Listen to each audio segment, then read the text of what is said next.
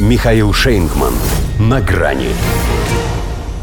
Пустой и еще пуще. Лидера республиканцев в Сенате США признали годным к работе. Здравствуйте.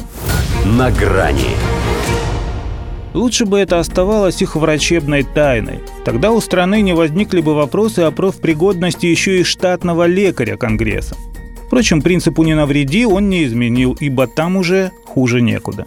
Поэтому Проанализировав инцидент, я проинформировал лидера МакКоннелла о том, что он допускается к продолжению работы. Написал доктор в заключении о состоянии предводителя республиканцев в Сенате. Но если его работа в том и состоит, чтобы зависать на публике, то справляется вполне. И даже делает успехи. В июле отключился всего на 19 секунд, а теперь на все 30. У парня явно что-то прогрессирует. Причем совсем не по годам. 90-летняя сенатор от Калифорнии Дайен Файнстайн хотя бы повторить может, когда ее во время голосования просят «просто скажите «да».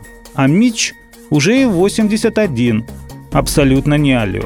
Как не била с ним помощница прямо в ухо, громко повторяя вопрос о планах переизбраться в 2026 году, так и не смогла вывести пациента из ступора. Хотя что пристало, если без всяких его слов понятно, планы есть.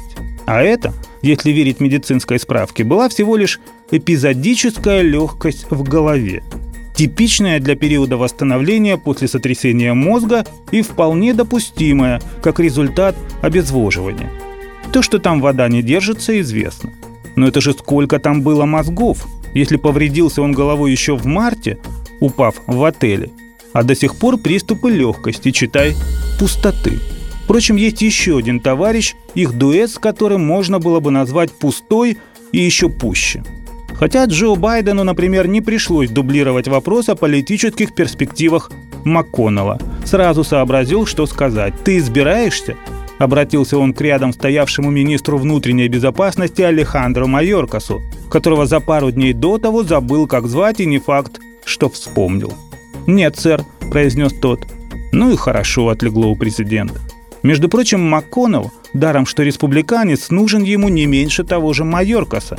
На его фоне и у Джо, кажется, не все так плохо. Он, по крайней мере, шевелится. И даже улыбается, когда ничего сказать не в силах. Поэтому позвонил давнему приятелю, чтобы лично убедиться, что у того все норм. Это был очень долгий разговор, поскольку помощники обоих думали, что их клиенты внимательно, не моргая, слушают друг друга. А те просто опять тупо зависли старина Митч остался прежним, успокоил журналистов Байден, имея в виду, видимо, что все такой же развалиной. У самого Джо тоже все стабильно. Накануне опять потерялся.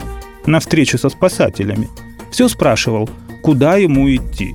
Те, конечно, послали бы его по известному адресу и не на хаос. Спасать граждан – это их работа, в том числе и от такого президента. Но что бы они понимали в медицине, тем более в придворной – в общем, оба хороши. Оценил Илон Маск способность Байдена и МакКоннелла сыграть без грима хранителя склепа. Опоздал. Они эту роль уже не только проживают, но и доживают. В склеп превратив страну. До свидания. На грани с Михаилом Шейнгманом.